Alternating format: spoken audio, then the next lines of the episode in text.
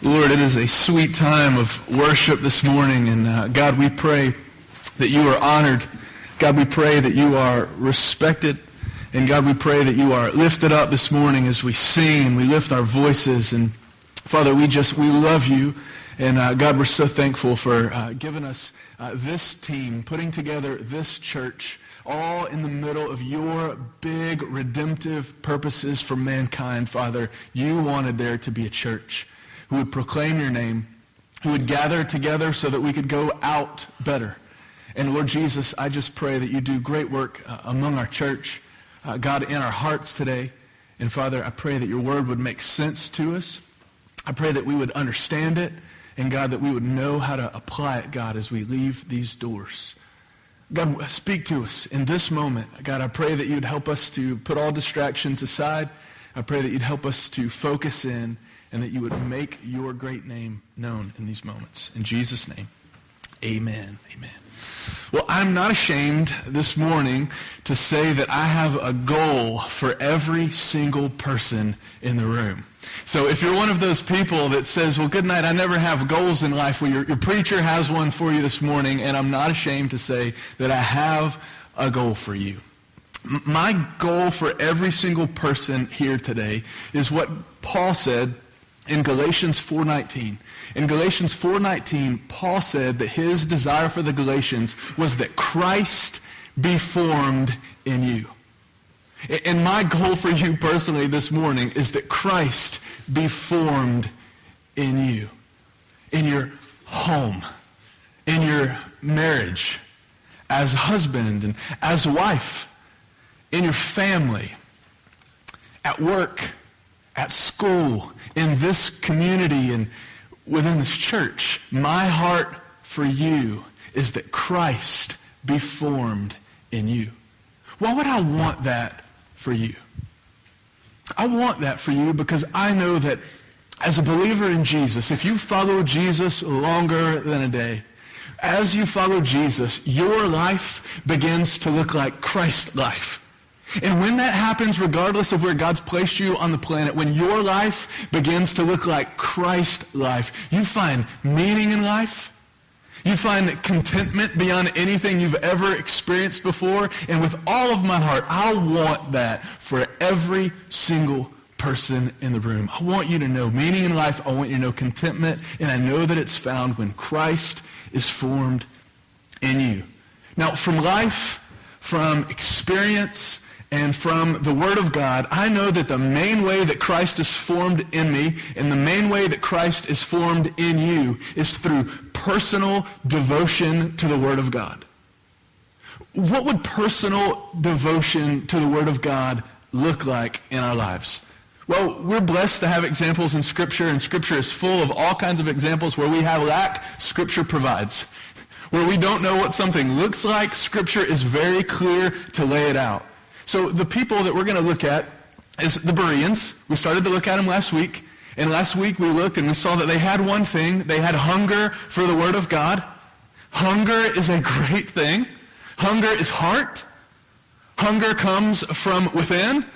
Hunger is a really good thing because it shows that there's life within. It's evidence that there's life. When it comes to physical appetite, hunger leads to food, right? We'd be really in trouble if none of us had hunger in the room. And when it comes to being a follower in Jesus, spiritual hunger leads to the Word of God. Now today, I want to take you a step further than hunger. We talked about hunger last week. And this morning, I want to take you a step further than hunger. And it's my prayer that you'll leave today in a couple minutes. I'm praying that you will leave with a greater ability to take God's Word and to get something out of it, to find truth in it, and to grow by it. So if you've got a Bible this morning, go with me to Acts chapter seventeen. If you've got a Bible from the rack uh, there in front of you, it's uh, page number nine eighty-four. Acts chapter seventeen. And this morning we're going to kind of re-enter where we began to enter last week, and we're going to make one more application of a characteristic that Luke applauds. And Luke puts it in the book of Acts because he wants you to know about it, and he wants us to grow as a result. So Paul is working with a group of people, and here we go. They're the Berean people. Acts seventeen, verse ten. We'll reread these verses that we started with last week. Verse ten. The brothers immediately sent Paul and Silas away tonight, by night to Berea. And when they arrived, they went into the Jewish synagogue. When they got back, they were going, when they were leaving Thessalonica, they're leaving and they're going to Berea, which I told you last week is the backside of nowhere. It's in the middle of nowhere. And sometimes, isn't it, that's the place where God shows up and God does great things, and you say, where am I at? I'm in commerce. Or some of you would say, I'm at work, and what's God going to do through me in this place? God loves to do things where he's placed us. So he's, there, he's forty miles away from Thessalonica, where they'd come from, and then they meet the Bereans. And Paul and Silas, when they meet the Bereans and they have interactions with the Bereans, the Bereans were a breath of fresh air. Now, anytime you've had stones thrown at you, you've been left for dead in Lystra, and some bad things have happened. When someone is hungry for the Word of God, it is an absolute breath of fresh air. And that's exactly what happens with Paul and Silas as they enter into Berea. Verse eleven. Now these Jews were more noble than those in Thessalonica. More noble, one, because they weren't killing them. That's a good thing. They were more noble, like we talked about last week, is they wanted to hear God's word without partiality. A noble judge says, I want to hear the whole case before I make a decision. And that's what the Berean Jews wanted to do. They wanted to hear everything about the word of God without partiality. And it says in verse eleven that they received the word with all eagerness. They lived with hunger for the word of God. And here's the expression of that hunger. Next part of the verse. Examining the scriptures daily to see if these things were so. Examining the scriptures daily to see if these things were so. To examine means, first of all, to inspect carefully. And then to begin to investigate by asking questions. To investigate by asking questions, I need to make sure that I put this out in front of you today, because some of you would say, well, the preacher told me to be skeptical about the whole Bible. I didn't say that. I said that you should investigate the Word of God. Investigating the Word of God does not mean that you don't respect it. It doesn't mean that you look at it and say, oh, it's probably not true. I'm, I'm skeptical of it. Doesn't mean that. To investigate the Word of God means that you want to fully understand it. I want to understand this book. I don't want to just take everything that I've always heard at face value. I want to understand it personally myself. In Acts, there's four uses of the word examine. In Acts four, verse nineteen, it gets used like this. And you guys remember how this happens in the book of Acts. Everybody was skeptical about the apostles. Everybody was skeptical about this message of Jesus that they had to proclaim. And when God used them to do miracles, to authenticate the message that they were preaching, in Acts four nineteen, the first use of, uh, four nine, the first use of that word examine was, first of all, we need to examine and see if this miracle is true, if this really happened. So that's one use of the word examine. Another use of the word examine is in Acts twelve, verse nineteen. In Acts twelve, verse nineteen, in Acts twelve, you guys remember the story. Peter was in jail. Peter breaks out of jail, and they talk to those guards. And in Acts twelve, nineteen, it says that they wanted to examine those guards. They want to see if those guards were on something, if those guards were, you know, somehow prohibited from being able to do their job. How did this happen? How did Peter bust out of jail in the middle of the night? So they wanted to examine them. In Acts chapter twenty-four, verse eight, Paul talks about uh, what it's like to be, to possibly be examined when he was going through prison and different kind of, there was an examination that happened. You guys remember, that was grueling. Uh, we haven't talked about those in great detail, but you, you know, Paul went through the ringer in every town that he went through, and he was examined. He was being cross-examined. And in Acts twenty-eight, verse eighteen, Uh, Paul is talked about, and Paul just gives a verbal description of this is what it's like to be cross-examined. So the word examine is not foreign to the book of Acts, but it hasn't been used like this. And when Luke applauds the Berean Jews, he's applauding the fact that they're using this examination towards the scriptures. They're investigating the Word of God with scriptures, just like people were investigated in jail to see if they were guilty or innocent. They were using that ability of investigating to examine scripture. Studying the Word of God with an investigation helps you grow spiritually. If you find yourself and you say, well, Blake, I've been kind of around Scripture for a long time, and I've been in Scripture, you know, in, in Bible studies, and I've been at church, and I've heard so many messages, Blake. I'm telling you, I've heard so many messages. But I've never really investigated the Word of God personally. That might be a major red flag reason why you haven't seen some personal growth in your life. Investigating the Word of God, again, it doesn't mean that you're skeptical of this book. It means that you want to better understand this book so that you can know how to apply it. I mean, it's obvious that Paul admires this quality. Hunger shows, first of all, that they were they were receptive. They were receptive to what was being communicated, and this investigation shows that they had a quest, a quest to understand what was being presented.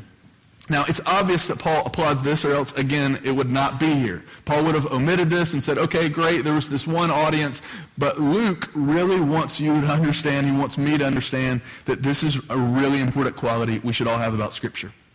You guys know the verse. In Second Timothy two fifteen, it says, do your best to present yourself to God as one approved, a workman who does not need to be ashamed, but who correctly handles the word of truth. One chapter later, Second Timothy three sixteen and seventeen, it says, all Scripture, beginning all the way to the end, all Scripture is God-breathed and is useful for teaching, rebuking, correcting, training in righteousness. Why? So that the man of God may be thoroughly equipped for every good work. In Second Timothy two fifteen, Paul is saying, do your very best with this book, Timothy. Do your very best. Give your very best effort to understand this book. In Second Timothy three sixteen and seventeen, Paul is saying, Timothy, every single word in this book is important. Don't omit anything. Don't leave anything out. The whole book was breathed by your king, by your God, by your boss. Every single part of it is important. And in Matthew four four, Jesus says that my food is the Word of God. I mean, we don't probably need anything else in Scripture to say how important Scripture is. We need Scripture. And if you're here today and you say, well, well, Blake, I have a really good excuse for not reading the Bible. I have a really good excuse. Please come and talk to me. Okay, please come talk. Because I think that I probably have a pretty good answer for every excuse to not read the Word of God. I used to have a neighbor. I grew up with her. She got to where she couldn't see. And before C Ds had come out, I've told you that I have uh, trouble adapting to the next technology. Uh, well, cassette tapes were it, okay? Everything began to go down after we went away from cassette tapes. Anyway, anybody else? Well, I really like cassette tapes, and my neighbor, her name was Missus Patterson. And Missus Patterson got to where her feeble eyes could no longer read the Word of God. She she got, uh, you know, extra large print. She got extra, extra, extra large print. You know, her Bible, you know, toting that thing was huge. But she got to where she could not literally, she could not see the Word of God. And I remember Mister Patterson. I would go over there and see them and play. I was a young kid. And I remember this whole, this big old folder that had all the cassette tapes for all sixty-six books of the Bible. And do you know what Missus Patterson, she would say, Mister Patterson, can you put a, honey, she didn't call him Mister Patterson, but honey, I need to hear. I need the Word of God. And those tapes were so well used. I know they were so well used because she was always on the couch. They were always, they just, it was roughed up, but I really know that it was used because I got those cassette tapes when she passed. And I saw. It was like somebody's Bible that's got the grease marks, and but hers just happened to be the Bible on cassette tape. There, there's the tangible Word of God, right? You've all probably got a copy. Most likely you've got a couple copies. There's, like I just described for Missus Patterson, there's the Bible on audio. If you struggle with, well, I do, I really struggle with reading comprehension. I can read anything. It's been all the way through school. I can read anything and walk away and you say, Blake, what did you read? I have no idea. But now if I listen to it and I hear it as I see it, now, now I can remember the Word of God. So you know what I do? I have every version of audio Bible that I can possibly get into my ears because I treasure this book. You can get it on your devices. It comes in M P three format. It comes on C D. If you really want to go back and you still have a Walkman or some form of cassette tape player, you can still get it on cassette tape. You can find it on audio. You could probably find it on record, but that'd be kind of sketchy and probably difficult to go through the whole Bible on record. Digital, right? A lot of you have devices, and you say, I got them for my grandkids, or maybe you got them and you use them all the time, or you've got devices, you can get digital copies. The cool thing about a digital copy of the Word of God is you can make that print so big, right? Yet Miss Millie, bless her, bless her. Miss Millie that sits right down here, she's got a Kindle, and I'm telling you what, she's... I wouldn't say that she's super savvy on that thing, and she wouldn't say that either, but she knows how to get the Word of God inside of her heart. She blows that print up big as she needs it to be so that she can see it. We have every kind of Bible tool available to us, known to man. We have more tools. If you guys have never experienced a concordance, did you know that men and women of old used to not have a concordance and they could still find things over the course of the whole Bible because they knew it so well? We have concordances that someone has actually spent enough time to diagram out every single word in the Bible. And if you want to look up where Matthew's at, anywhere in the Bible, you can get a concordance and you can find it. We have Bible commentaries that make comments about the Bible. We have application commentaries that tell us, I don't know what to, to do, to, how do I apply it? We have application Bibles. Some of you are using them right now all across the bottom of the margin. That's what that's for. Yeah. There's all kinds of notes to explain the Bible. I mean, I'm telling you, men and women of old, if they did, they had very little compared to the Bible tools that we have today.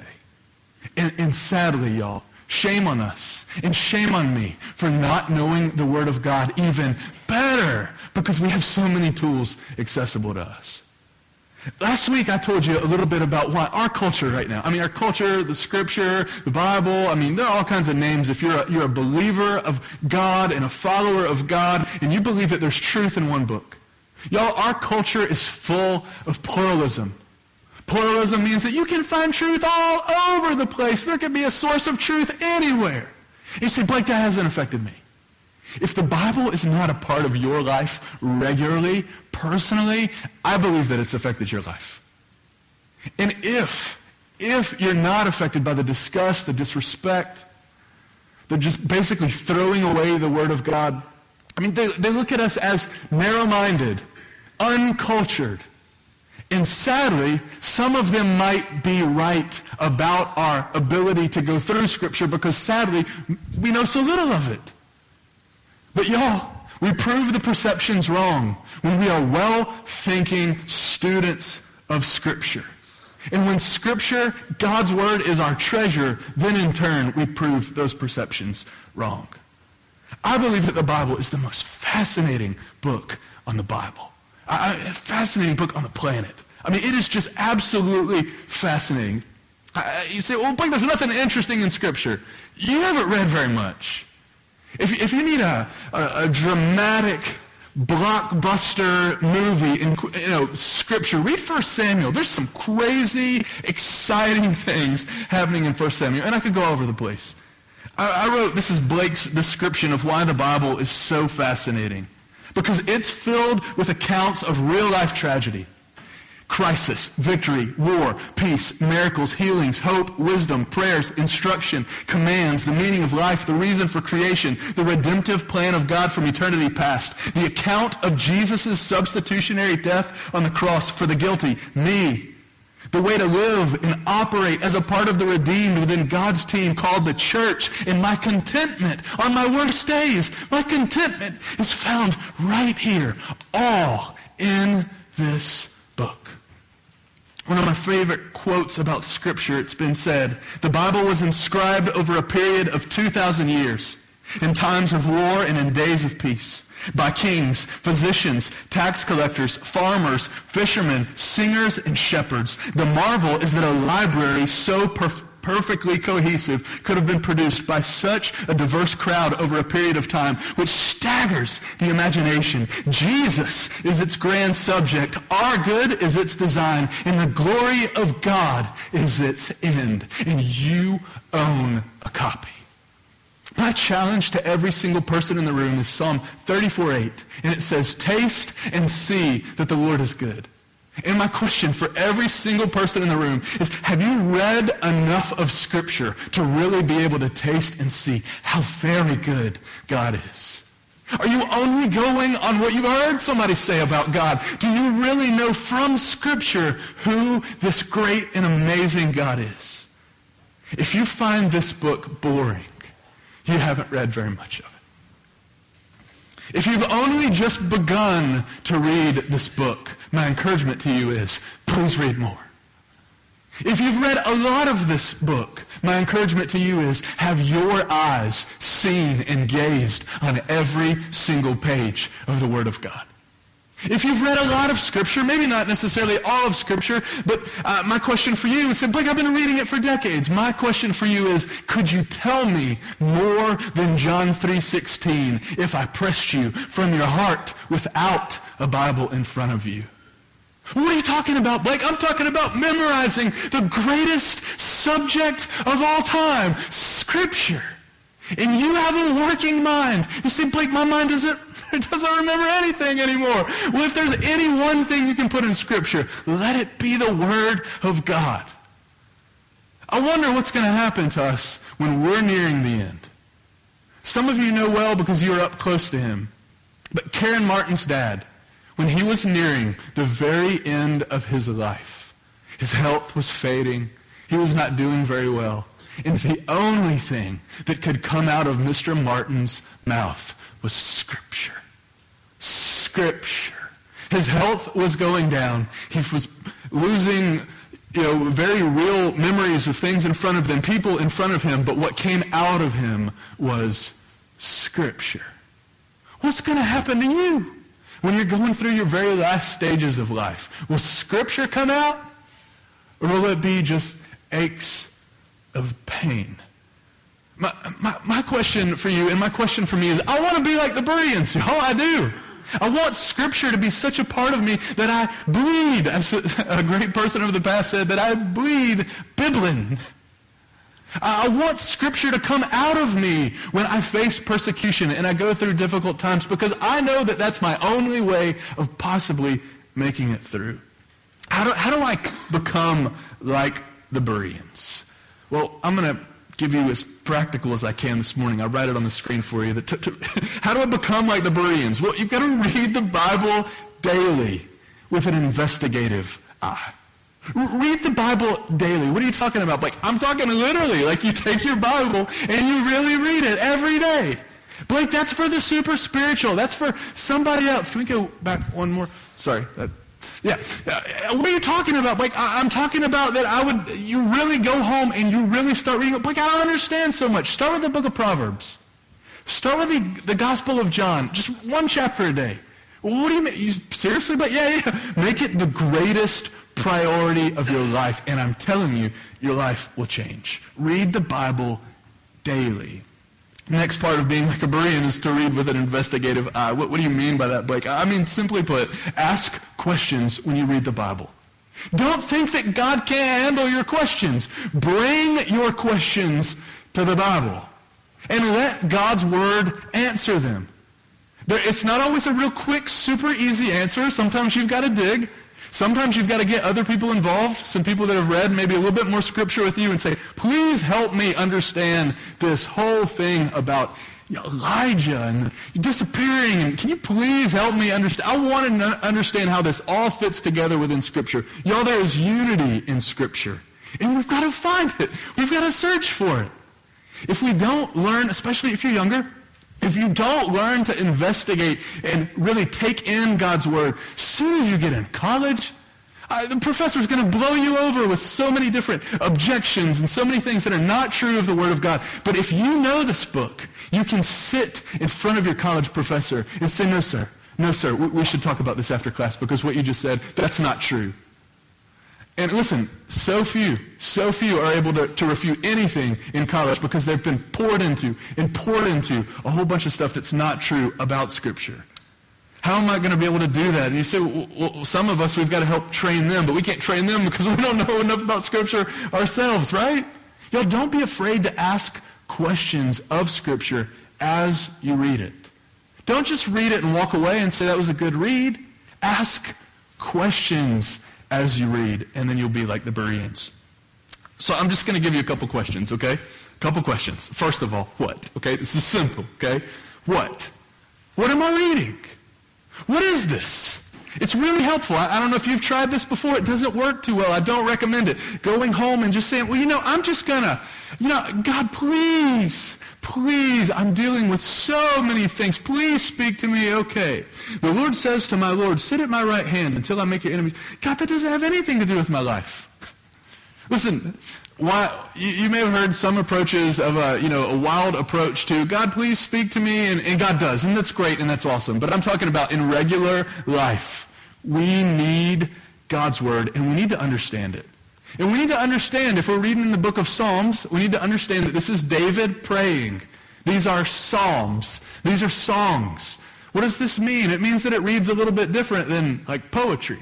It's kind of like poetry, but it's a little bit different. It's David's prayers to God. Well, it is some forms of poetry. I need to I need to understand that if I'm reading the book of Revelation, I'm talking about something that's to come. It hasn't happened yet. I mean, if you really want to be thrown, okay, read Revelation, all right? I need to understand that if I'm reading in Matthew, Mark, Luke, John, Acts, that I'm reading certain historical things that really happened. I need to understand what I'm reading, and that'll give me a better picture of being able to understand. Another question that I need to ask is, so what? Now, again, don't take this as being disrespectful of Scripture by any means. But, but what's the significance? So what am I reading? So what is this saying? So what is the importance of this particular book in the Bible? What is the significance of this chapter in the middle of this book? What is the significance of this sentence in this verse within that paragraph? So what does this mean? You've got to ask questions. Why is this important? And then one last question that sometimes we ask at the beginning and it throws everything off is, is now what? Now what? I've read what? I get it. I, I'm understanding a little bit of what Scripture is saying here. So what? I'm kind of understanding the importance of why this is here. And then now what? What am I supposed to do with what I've just read? And you guys see how sometimes if we come to Scripture just for application, we should get application out of Scripture, but if we come for application at the very first and we don't understand that this is a book of prophecy and it's something to come, we're going to misread all kinds of things in Scripture. We've got to ask questions of Scripture. Read the Bible with an investigative eye. I know that we are not all scholars. And you know what? I'm so thankful that we're not. I, I'm so glad that we're not all hands-on, practical people. I know that we're not. And you know what? I'm so glad that we're not. We wouldn't be a very good team if we didn't bring different skills and different abilities together as a body of believers. But I can tell you this, regardless of how different we are in the room, we all need this book. Oh, I'm not the literary person. I'm not the teacher person. You need this book just as much as the literary teacher person. Don't let what you've heard or somebody said, for some of you, it goes all the way back to when you were in grade school or something. Well, I don't learn. I don't. Listen, you just keep digging until you find a way to take in the Word of God because you need it just as much as the person who reading might come a little bit easier than him. We need the Word of God. And if Christ is going to be formed in me, and Christ is going to be formed in you, it will come through a personal devotion to this book. There's not another way. The grand subject of this book is Christ. Every single page points to Christ.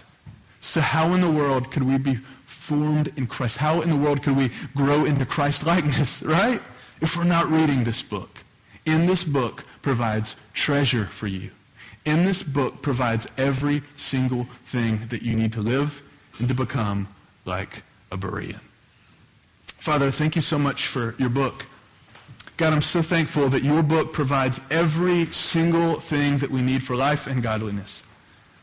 And Lord Jesus, I, I pray for the person here today who says, well, good night. I've never really taken a, a personal effort towards your book. Or maybe I did right at the beginning. Or maybe I did at that one little stint, that one little part after that revival service for a couple months. Lord Jesus, I pray that you would prick all of our hearts, encourage all of our hearts that what we need is already laid out in front of us.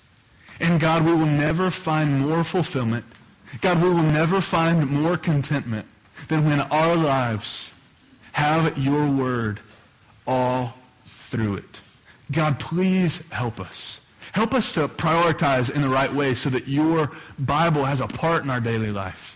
God, help us to find the right tool that helps us understand your book.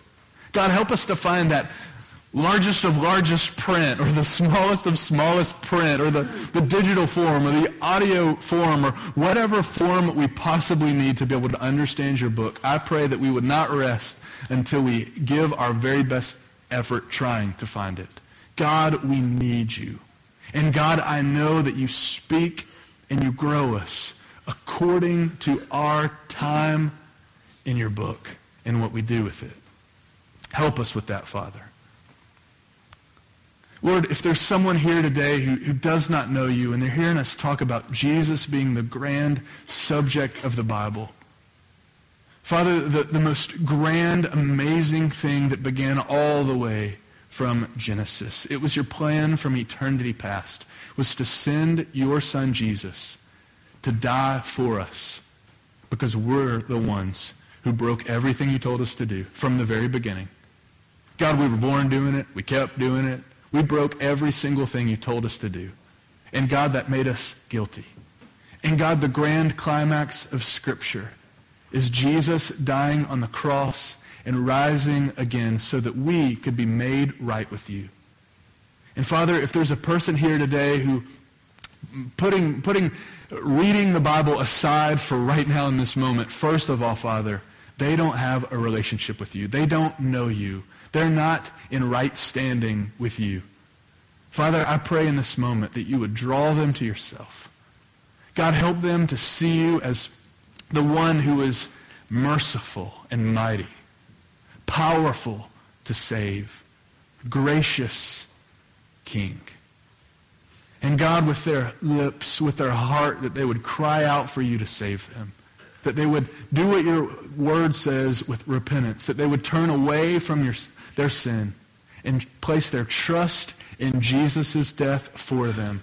And God, in that moment, you give them a new heart. And in that moment, you begin to place a hunger inside of them for your word. God, if that person is here today and they don't know you, I pray that in these moments, even now, that they would call out to you and that you would do a saving work. God, help us to be honest with you in these moments. And Lord, we pray that your word would have a central place always among your people in this, your church. God, we love you. In Jesus' name, amen. As John sings, he's going to be singing about the word. And my prayer for you is that you'd have some honest conversation with Jesus about your relationship with the Word of God. So I want to ask you to stand stand with me this morning. Uh, John's going to sing for us. Taylor's going to be standing here at the front if you need somebody to uh, pray with, uh, to talk with, open up Scripture with, and we're going to prepare for Bailey's baptism. Let's sing together.